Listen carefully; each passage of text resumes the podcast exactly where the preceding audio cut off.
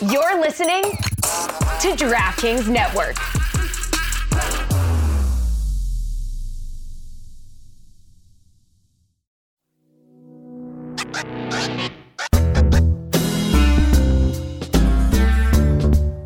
What's up, mystery creators? It is the Mystery Crate, the Le Batard and Friends podcast, where you never know what you're going to get. And I'm not going to go through all the list of things you could potentially get because I do it every time I do this. I feel like so you just know you could get whatever. But today, Just we give me a couple things. Like, what are a couple things like, people you could could get? get. you could get Roy talking to his wife in need. Ooh. You could get me and Juju Gotti shooting the shit. You could get Mike interviewing some interesting people, like you do get today. That's a little tease for later on in this episode. This episode of the Mystery Crate, you got us, the shipping container. We are gonna do a Super Bowl preview with Uncle Dick, Dick's Rough Riders, PFPI's champion, and Greg Cote. That's just like eh, a little side note. Like Dick Cote is the real get. He's of the this headline. mystery. Yeah, he's the He headline. just happened to show up, yeah. Right. And after that, we have Mike Ryan, who's got a fun interview with Jake Brennan, who hosts one of the most popular podcasts in the world. So you got to check that out. What's it called, Chris? Yeah, It is yeah. called Disgraceland. I know, Chris. I feel like Woody was just testing me there to see if I knew what it was called. No, I'm trying to help looking you. I'm it. trying to help the audience. You know, we we, Right. we got to tease properly what's coming up. proper tease, a prees. Be a professional. So you're gonna get a Super Bowl preview with Dick's Rough Riders. You're gonna get Mike talking to Jake Brennan. It's a fun episode. Let's get right into it. We don't have time for anything else. Let's get to Dick Cote, Uncle Dick, Dick's Rough Riders. I'm excited. Roy, how excited are you? I mean, we have plenty of time for this stuff. You're talking about we don't have time for anything. Uh, uh, it's actually a medium without a time restriction. this could what be eight got? hours if we Yeah. wanted. We got Yeah. time. Kind We got plenty of time. We got some time. excitement. You're trying to get some urgency in there. Chris? Yeah, let's get to it. Should we get to it? Nah. Or no? Okay, we'll get to it. Today, it is Super Bowl week, and you get a Super Bowl preview with Greg Cote and Uncle Dick. Dick's Rough Riders in the building. Hello, Uncle Dick. Yeah, baby. Go Rough Riders.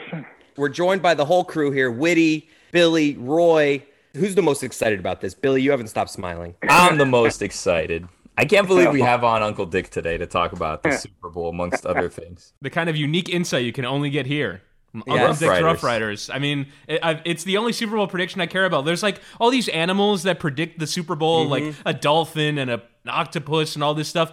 I only care about Uncle Dick and his prediction. And for the people out there that don't know, the PFPI is the Pro Football Predictions Incorporated. Of course, you know what that is. It's a football pool run by the Cote family. Greg Cote's the commissioner. And uh, Dick's Rough Riders is my dad's brother, my Uncle Dick. He's a dynasty. Dad, set it up like how dominant has Uncle Dick been in recent years?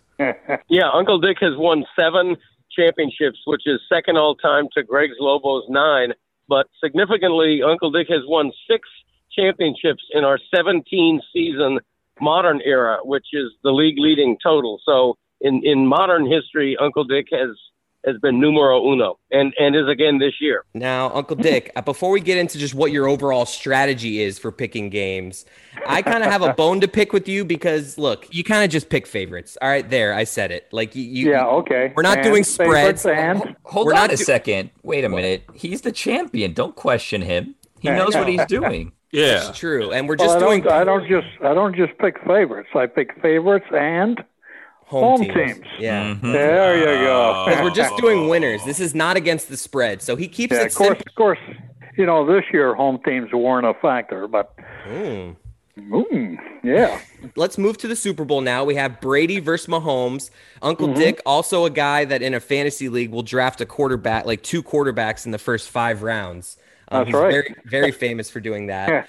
Um, so break down this game for us, Uncle Dick. What are you seeing? Patrick Mahomes, old goat versus new goat. What do you see in this game?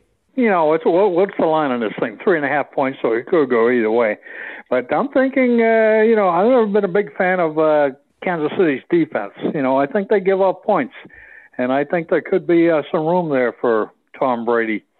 And so I, I always uh, root for the underdog. I'd like to see Tampa Bay win, Oh, and that is my official prediction. Wow. Right Wow. to it. No We just build The home team. I'm going with the the home home team against the favorites with the home team. and I hear a blinker again. Dad, do you realize we're recording a podcast right now? Do, do you realize I'm, I'm in a car? Ah, blinkers are overrated. Unless you're in like a spot where you like someone's coming flying at you. Like, would do you really need a blinker? Oh my god! All right, I just I just turned off the blinker just for you. Oh, I am taking a legal U-turn here, so not gonna think. All right, it's all good in the hood. Dad, how does it how does it feel to be the commissioner of PFPI, a man that has worked in the sports world for decades, and yet your brother is much better at predicting football than you are? Um, well, I wouldn't I wouldn't say much better. I think it's it's arguable who's uh, had the, the the greater PFPI career. I think Dick and I are clearly are one and two or two and one. Mhm, Uh, I agree. I, I, I would remind you that prior to Dick winning this season, I had won two seasons in a row, 2018 and 19. So I give no ground in the conversation about uh, who's better. I think the two old bros definitely have an argument for uh, the overall PFPI king. There you go. Old bro versus young bro. No That's contest. right. Michael hasn't won since like 2005, and Christopher last won in 2014. Not that I keep track. Oh wow, what's the overall championship total, Greg? Ooh.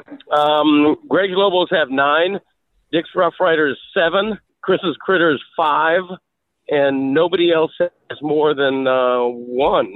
I Ask think him. um, I think Mom's Maniacs and Mike's Chickens have both won once. Mm. Yep. Ask him what the over, overall wins are. What's the overall wins, Greg? Uh, Dick's Rough Riders is the overall leader in career wins.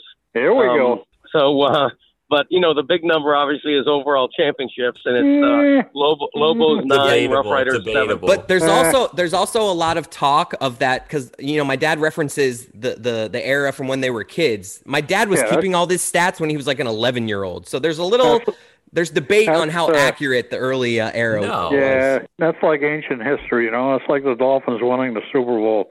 Ancient history. Well, it, you're right; it is pretty ancient considering we started the league in 1969. there you go. Nice. Yeah, I enjoy PFPI. I still do. Look forward to it. Uncle Dick, uh, we, we, we hear so much about the PFPI gala. Can you uh, describe what a gala is like from your perspective? I hate the speeches. I got to tell you. You hate the I'm not- speeches. You hate the speeches, yet you prepare a speech. You're the only one of us who literally writes something down. Well, that's well, part that's of the it. first year. That's the first year I've actually written anything down too. I usually just wing it, but you know, I just. And hate then you the couldn't read your own writing. Yeah, that's true. So it's bad lighting in the uh, PFP. Law Central had very bad lighting. Uncle Dick, as an outside observer, um, I'm sure you've seen it, much like many of us have, but you obviously have been witnessing this for a longer time. When did Chris become so disrespectful to his father, Greg? Good question, Billy. I think they've always had a good relationship, really, but uh, maybe the PFPI seems to bring out the worst. I don't know. You know. Seems to. I think we should get these guys. Uh, the, the most competitive my dad and Uncle Dick are are on the golf course. Now, That- Uncle that's Dick, true. m- my dad is the one who's always competitive, though. You're the one whistling along while my dad is like angrily counting your strokes. So, so what is your perception of how uh, unnecessarily my competitive my dad is on the golf course? Well, he's competitive. You know, he, he hates hates not to get the gimme. That's why I always don't uh, want to play. You know, no gimmies because uh, you know there are there are problems. But yeah, he, he's competitive just like I am. But of course, you know, I realize that I'm never going to beat you, Chris, and I'm going to beat your dad. You know, once every uh, dozen times we play. So, you know, I'm not really competitive. I kind of expect what's going to happen. you gotta finish the hole, Greg. Well, eh, look, that, that is the only time that I get in a real foul mood on the golf course is if I have like a foot and a half putt and I think it should be a gimme and it isn't. So I'm in a bad mood as I'm standing over the putt and then I lift the cup and steam is coming out of my ears. And for like the next two holes, Oh, I'm yeah. seething in silence. Well, the next six holes, yeah, nothing, uh, very little is said. But Greg, isn't the most satisfying part of playing golf the ball rattling around the hole? Why wouldn't you want to finish out? Well, normally when somebody gives me a gimme, I putt it anyway just to get the satisfaction of that magical sound. Yeah. Uh, knowing that knowing that if I miss it, I still made it. You know what I mean? So then why so then why do you get mad if Uncle Dick makes you do it? Well, because my attitude is we either should be fair about gimmies or we should have no gimmies. If you left it up to me, I would play it like the PGA Tour, where if you're on the lip of the cup you literally putt out that one inch putt. Yeah, Uh, but true. if we are gonna, but if we are gonna play gimmies, let's be consistent about it, and let's not give somebody a two foot gimme because they're behind by. See, Christopher tends to give Uncle Dick, um, you know, generous gimmies, quite frankly, and uh, you know, I don't always get Gimmies, that yeah. Love the four foot gimme. Yeah, Gimmies. so uh, Well, I remember one time it used to be always uh, club length. And uh, I remember distinctly remember one time it was a club length and Greg was about three inches short. right? Yeah. Yeah, see, and I got real. "Yeah. You're not going to give me that. Uh, yeah. I got real Club length, quiet Greg. for a few all- I'm competitive in PFPI and in golf, and that's about it, really. yeah. Speaking of, uh, you mentioned that the origins were in 1969. Uh, was it just you and your Uncle Dick back then? Like, what, what, what were the origins of PFPI? Yeah, it was my dad as well. Um, and when he passed away, we named the trophy the Dad's Dynamics Cup in his honor. So originally, it was just a little three-team league. Um, Mhm. We've been a we've been a six-team league for a while, but uh, Wow, yeah, we started off as just a, a three-team. That's right. We've had two expansions. One with the Ruth's Raccoons and the other with Christie's Ferraris. Yeah, 69. I 69. I had just got out of the army, so I guess that's when that started. You know. nice. Right, exactly. And and by the way, uh, we do the thing. whole history of PFPI uh, in the latest Greg Cote Show podcast out now wherever you do your potting. So Oh, anyone who wants to hear even more about the PFPI Gala, including the speeches live that night, are welcome to check out the podcast. Now I'm kind of curious though, Greg. Uh, going back to 1969 and the original three, I'm wondering if there was some compiling going on there, where you were racking up some of your, amassing some of your championships when you're only competing against two other teams, and now you're holding up, hey, I have the most championships ever, but a lot of them are from It- 40 years ago, 50 years. It ago. is Hmm. it is fair, Billy. It is fair to say that um, that five of my nine championships came in the What? early three-team league. Um, Wow. But four of my championships have come in the modern era, including two of the last three. It feels like uh, you and Dick are like the Bears and the Packers, and everybody else or like the Jaguars. and Yeah, that's true. Oh, exactly. Well, I wouldn't say the Bears. It's like the Boston Celtics who claimed 16 championships when like 10 of them were won against nothing but white guys. Yeah, that's true. yeah, that's, there you go. A lot of integration. That's right. well, B- Bill Russell did have to go up against Wilt, so let's uh, Fair, let's fair not enough. forget that. Yeah, yeah, that's A couple Boston guys you're talking to here. Don't forget that. Uncle Dick, what time did you go to bed last night? Last night, uh, usually around dark. What time's does it get dark? Six thirty, seven o'clock. What time are you up when it gets light? hey, hey, hey! I'm up at. Uh, unfortunately, I'm up at like four fifteen. Military mentality. Yeah. So by the time uh, your brother straggles out of bed, I'm been up five hours. You know that kind of thing. Right. That Half kind of of the thing. half of the half of the emails I get from Uncle Dick are like you know three forty-five a.m. and stuff like that. Same as Dan. yes, when you go to bed early, you get up early. You know. What is there to do at four in the morning? I'm on my computer on Facebook. You know, Ooh. this and that. How can the how can the listeners doing follow you on dishes, cleaning the kitchen, you know, all that kind of doing laundry. Hmm. It all gets done before seven a.m. So then what do you do for the rest of the day? You know, just hang around, and watch t- watch a lot of TV. Believe me. Hmm. T- What's the TV is go-to? What's like what's a, what's a show you don't miss any day? Like what's a show you watch five days a week? American Pickers, one of my favorite shows. Oh, I love American Pickers, Uncle Dick. Me and you, we're talking the same language now, huh? yeah, I feel, Danielle, baby, Danielle. Danielle, I you know, I kind of feel bad sometimes about some of the houses where they go to pick because I feel like Oh, yeah. Frank is there and he's just trying to rip some people off because they don't really know what they have and he's taking advantage in- of them. I worked in one of those houses not far from where Greg lives. Well, you you had to walk down the hallway sideways because there was so much shit, uh, so much crap stored in the uh, you know in the house. Literally, you could barely move around the kitchen. Any treasures? No, it was all junk. I've learned that Florida is not a great place for them to go picking because of the uh, the salt in the air. Yeah, just the of the age. Well, just the age. Of, you know, Florida's a fairly new state too. Mm, They say the best place to pick is in uh, New England, where everything is ancient. You know, the New England's been around for 400 years. That's a great show. I love it. And it. I like the cooking channels, all the cooking channels. Mm-hmm. Are you a cook? Eh, not really. Oh. I cook for myself, and that's it. Oh well, this was a delight. Do you guys have anything else for Uncle Dick or my dad before we get him out of here? This was. I feel like we we we kind of got to our Super Bowl prediction a little early. I thought we were going to build up to that, but I feel like we got some good stuff after.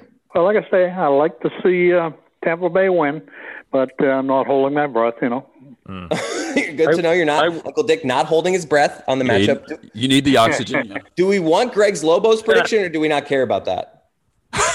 Um, well, I would I would like to volunteer. Um, I'm I'm not making a prediction as Greg's Lobos, but as Greg Cote in the Miami Herald. My Ah. official Super Bowl prediction will be online Oh, Christ, later this. Oh. afternoon. Oh wow! Self promoting. Just Well, it'll be out already when this comes out. The Yeah. tease. Yeah. You've got to wait for it. It's a tease.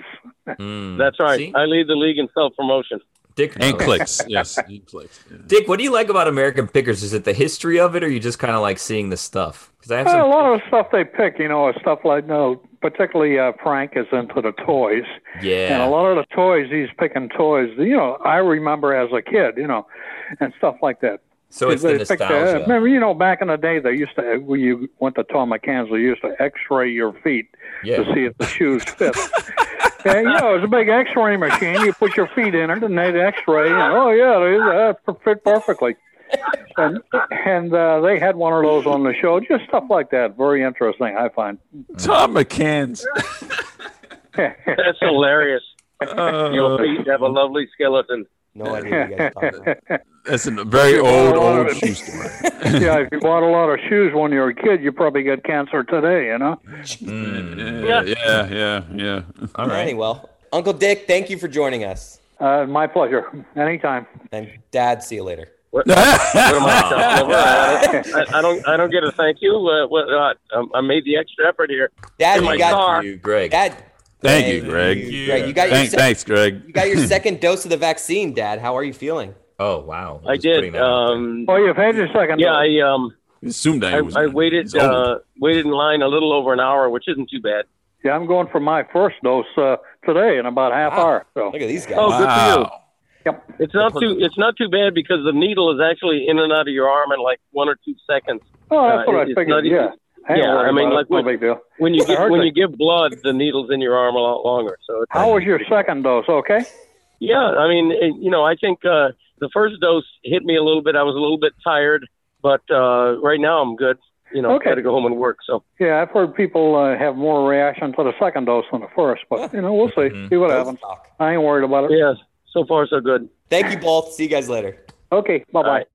When you need mealtime inspiration, it's worth shopping Kroger, where you'll find over 30,000 mouthwatering choices that excite your inner foodie. And no matter what tasty choice you make, you'll enjoy our everyday low prices, plus extra ways to save, like digital coupons worth over $600 each week. You can also save up to $1 off per gallon at the pump with fuel points. More savings and more inspiring flavors make shopping Kroger worth it every time. Kroger, fresh for everyone. Fuel restrictions apply. Thank you to the guys for that Super Bowl preview with Uncle Dick Cote. This week's episode is what I always wanted Mystery Crate to be an absolute random grab bag.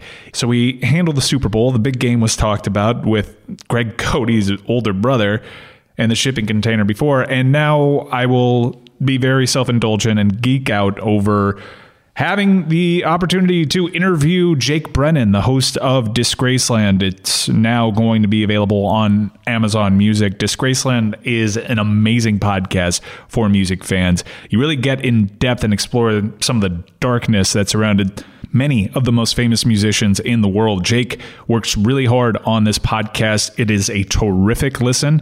It's not necessarily a light listen. It gets kind of heavy and dark sometimes, but that's kind of what I like about it. So I was really amped to have Jake Brennan on this week's episode of Mystery Crate. Here it is. Joined now by the host of Disgraceland, one of my favorite podcasts out there. It's actually going to be an Amazon Music exclusive beginning this week. And Jake, I'm such a fan of your work, and this is probably a nerdy question about your workflow and exactly how much time and effort gets put into each episode because you explore the dark, the sad, the dreary, um, sometimes the evil.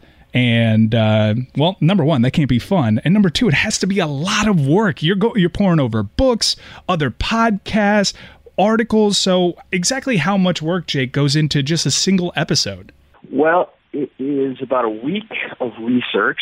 And first of all, actually, let me back up. Thanks for having me on the show, Mike. I totally appreciate this. Um, want to answer your question directly, though. It's about a week of research, and it's uh, about a week of writing, and then probably another week of audio production. And you know, this thing started as a kind of just you know labor of love, side hustle type of thing, and you know, thank God it turned into a job because if it hadn't, I wouldn't. The type of thing that I wouldn't have the time to actually do because it is it is all consuming, but doesn't feel like work. It's that thing, man. It's like if you you know if you love what you're doing, it's not going to feel like work. So I feel I feel real lucky in that regard. So, what drove you to a podcast that explores the darker side of music? Uh, one part necessity, one part interest. I mean, I, I grew up in the music industry. I've been a musician my whole life. My my dad's a musician. My wife's dad's a musician. So I've kind of been surrounded by it, and you know, I've always loved true crime as well. I mean, I read Helter Skelter when I was 15 years old, and then I read In Cold Blood by Truman Capote. And you know, when the explosion of true crime and podcasts happened, you know, I, I was just fortunate that it was around the same time that I started thinking about a career change. And instead of, you know, making music, going on stage, you know, maybe I would tell some of these stories that I've been, you know, boring my friends with backstage at shows for the last like 10, 20 years. And, uh, you know, I turned it into a podcast, but I knew I just didn't want to do a music podcast. Um, I wanted to have a, my own hook, and that's where the idea to melt true crime came. So every, you know, we'll tell the story of a musician, oftentimes, you know, from the cradle to the grave, or sometimes it's just like one aspect of their career. But no matter what we're telling, the story always hinges on a crime that the musician committed or had committed to them. So, you know, everything from, you know, Jay-Z and the stabbing that happened in the nightclub to Frank Sinatra and his association with the mafia and the Kennedy assassination to the most recent two episodes on Tupac Shakur to um, Madonna and the alleged rape that happened, not alleged, the actual rape that she alleged but was never prosecuted. Um, so we just kind of look at all of the crimes that happen with these musicians and it gives us our unique sort of view into them.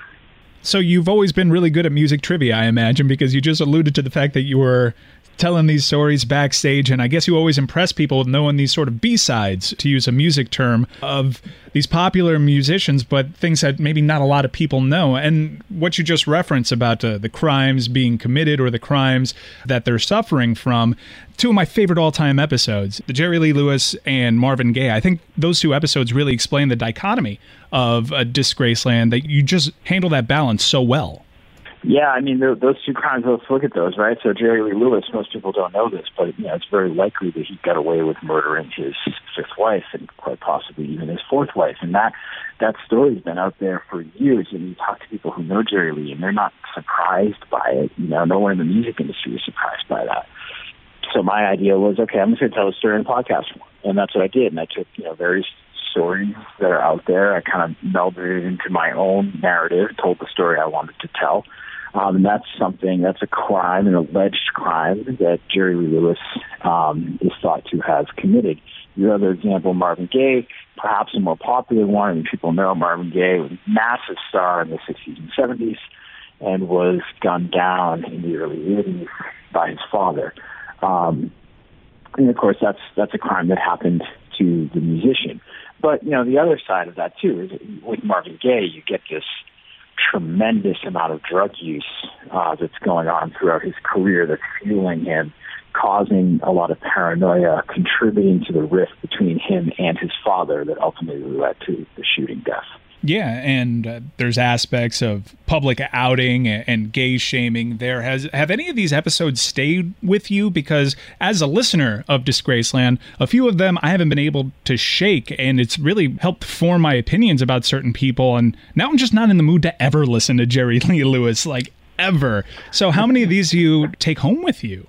All of them, in some way or another. Um, you know, and sometimes, you know, it's we we're talking about things that happen to the artist, or oftentimes you're looking at how the artist got to the point where they committed the crime they committed, and you're looking at, you know, the, what went into their sort of makeup that drove them to that point, and it's horrific all around. Um, but in most cases, it led to some of the greatest music ever made, quite literally, and it's hard to separate the artist from the art. And some of these super horrific events. I mean, you know, I've done episodes on artists who have literally cannibalized people. I mean, it's like the worst possible thing you can imagine. And that stuff, it does tend to stay with you, you know, but um, I've, I've kind of managed to grow some thick skin and, you know, as they say in the life of the mafia, this is the life we've chosen. So I'm not complaining. Have you ever found yourself at the center of people becoming more aware about a story just because you did an episode on it? Like um, the Hannibal Buress situation that he found himself in, where he was just pointing to something that had been whispered about Bill Cosby all along, but then all of a sudden he gets held up as a face of a cause. Has any episode that you've done created a situation for one of the topics that you're um, focusing an episode on, and all of a sudden you're doing media and you're you're out there sort of bewildered because you thought maybe people knew about this? Yeah, a little bit. I mean, just the, the the very first episode on Jerry Lee Lewis was like that, and I was sitting there going, "Like, God, this isn't news. Rolling Stone published this in 1985 or whatever. You know, like this has been out there, and you know, it's you know, nothing's happened to me in a level that happened with Hannibal and, and Bill Cosby, um, and you know, I mean, I, that's okay. I'm not, I'm not looking to do that. That's not why I make the show. I make the show because I'm trying to find a way to create entertaining content that has its own niche.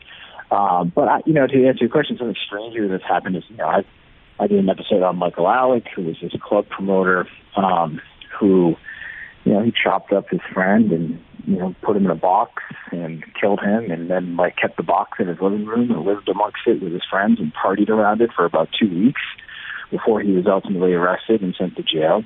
He contacted me when he when he was out of jail um, wanted to come on the show and talk, so we did that. I mean, that was that was strange. that was, uh, something I didn't expect myself to be doing. Um, but you know, it happened because of the show and because of the wide audience that the show has has garnered.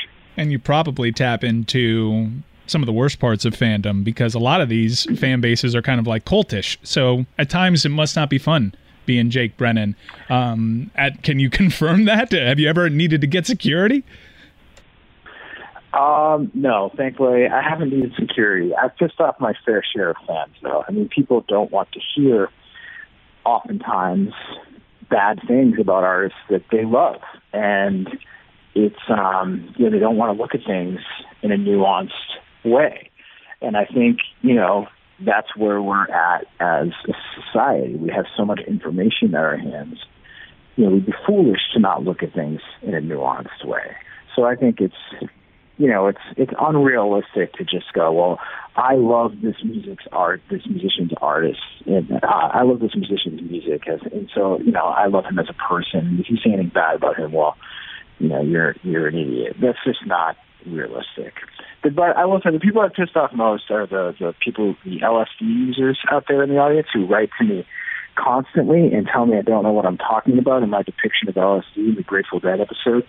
Um, as if you know I've never done LSD, which is not something I'm not something I'm proud about, but I'm just explaining you know what my experience was.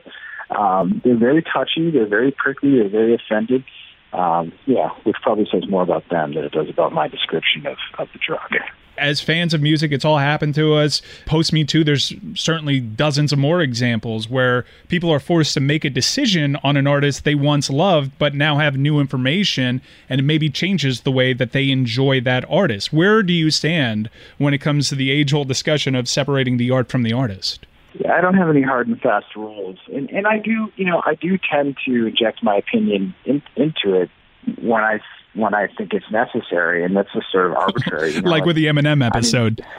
I mean, yeah, I mean, when it's about music, I usually always have a point of view on the on the artist's music, no matter what. And I'm not I'm not afraid to say that you know I, I think what this artist had done was great or was crap. You know, it's it, that's it's my own point of view, and I'm entitled to that. And people can take it or leave it. Uh, I'm not telling them what to think. But on the on the art versus artist thing, you know, I don't know, man. It's it's tough. I you know I don't have a, a thing where I just can separate it. You know, like or, or can't separate it. It depends on the artist. Is my point. And you know, for you know, like I could pull Thriller out of my record collection right now and put that on, and you know, I'm gonna I'm gonna love it. Like I love that album. I love Off the Wall. Like I love Michael Jackson.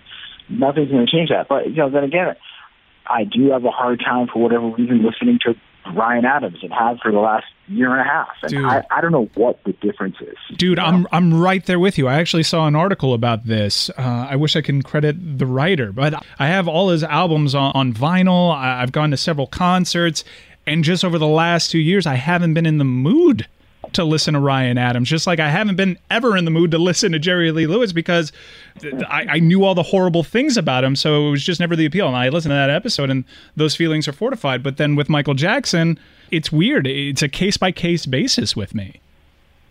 Right, right. It really is, and it, it's it's um. I, I can't put my finger on it. I, I think those who can, I think people who can just say like, well, well, I'm never going to listen to this artist again. You know, like like I'm never going to watch a Woody Allen movie again. Like I, I get it, I totally get it. But I also think like we have to, as humans, be able to take our emotion out of things and objectify things. Um, it's art, man. It's not like it's public policy. You know what I mean? Like it's not like like Woody Allen's Manhattan or Jerry Lee Lewis's Great Balls of Fire are not dictating how we live our lives. They're object they're they're objects. You know what I mean? And we should be able to detach our emotion from it and you know and look at those pieces of work for what they are, separate and apart from the people who created them. And if we can't do that, we are going to miss out culturally on so much amazing art for future generations. But I'm not worried about that because I think people are too smart and I think people can objectify it. And I think a lot of what we hear is just kind of noise and it's just an emotional reaction. And those emotional reactions over time end up fading. So. Well said. What can the audience expect from you now that you're an Amazon Music exclusive? Now that you got that Bezos money pumping into the project, I imagine you have some pretty ambitious episodes. Yeah, we've got uh, we've got more episodes. Really, is what we're doing. I've been able to hire a, a bigger team and just create more content and and keep upping the quality as well as the quantity. So, Disgraceland used to publish um, every other week and for you know a couple months a year. At this point, we're we're releasing a full episode, be it a full scripted episode or a full uh, chat based episode every week, um, round the clock. And we're going to continue to do that until they tell us to stop, which they're not going to do. So basically, you know, there's a little bit of pain. I get it. You got to give up your podcast, your favorite podcast app, to be able to listen to Disgraceland on Amazon Music. But you know, man, when I was a kid and I wanted a record, um, I didn't have this thing called the internet. Not that I'm that old, but I remember like I would uh, take a bus into the city and go to numerous record stores to find my record that I wanted. I had to put in some work, so I think you know, um, hopefully the pain of downloading uh, a new app and going and clicking follow um, isn't isn't in, uh, insurmountable for most people, and they can go ahead and do that to listen to the show. And the upcoming episodes that you got on this season, uh, your first season as an Amazon Music exclusive, you have Oasis, and that was so rich you had to break it up in two parts. I, I imagine that's great. And David Bowie, I'm sure there's so much meat on the David Bowie bone. Uh, do you make sure to not pigeonhole yourself when you're doing a, a specific episode because you may want to circle back to that artist down the line? Yeah, I try to find a, a hook into the artist for a particular story that I want to tell. And, you know, for instance, you know, with artists like the Rolling Stones, I revisited them six times. And the same with the Beatles. We're releasing two two episodes on the Beatles um, this this season. And, yeah, then we're releasing two more later in the year. I've already, already released two on John Lennon. So there's just some artists have so many stories in there that they lend themselves to uh, multiple visits to Disgraceland. When you're trying to impress people backstage, the, the top three little known music stories that'll just blow people's minds every time you tell them. I think the the the most insane story is the story of the hip hop artist Big Lurch, who literally cannibalized his roommate. Um, and that that you know obviously was arrested and sent to jail. Uh, that would be number one. Number two would be an artist as big and pioneering as Jerry Lewis, getting away with allegedly getting away with murdering his wife. Um, and number three, God, I mean, pick them. Number three, I mean, you can go anywhere from the Grateful Dead, and their connection to um, Augustus Owsley Stanley and the uh, invention of LSD and the CIA's involvement with, you know, potentially having the Grateful Dead turn the world onto LSD. That's a big one that doesn't get a lot of traction. But there's just tons. I mean, from Jay Z to Cardi B to ASAP Rocky to the Rolling Stones, like I mentioned, to GG Allen, Norwegian black metal. There's so many stories here, and um, thank God they they keep me interested. It's such an ambitious project, Disgraceland is, and the host Jake Brennan um, is now signing up with Jeff Bezos and has great production resources. So I imagine this podcast is going to go straight to the moon now. I'm such a fan of your work uh, and the ambitious nature of it. Uh, Jake, real thrill for me to have you on here this episode of Mystery Crate. Stoked to be on, man. Thanks so much. Look forward to talking to you again in the future.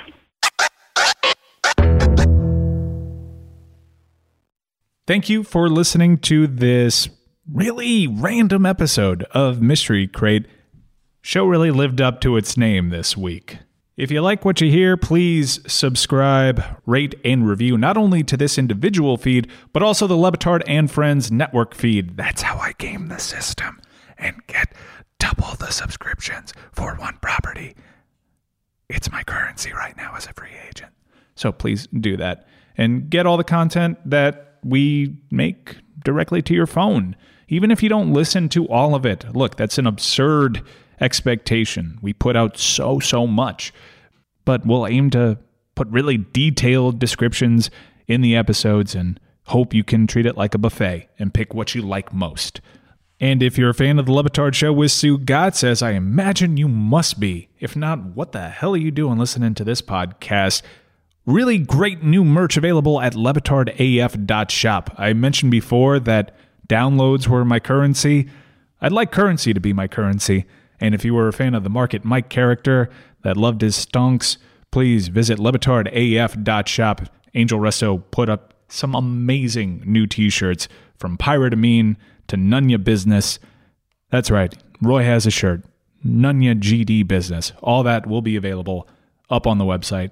That'll do it for us this week. Enjoy the Super Bowl. We'll be back next week.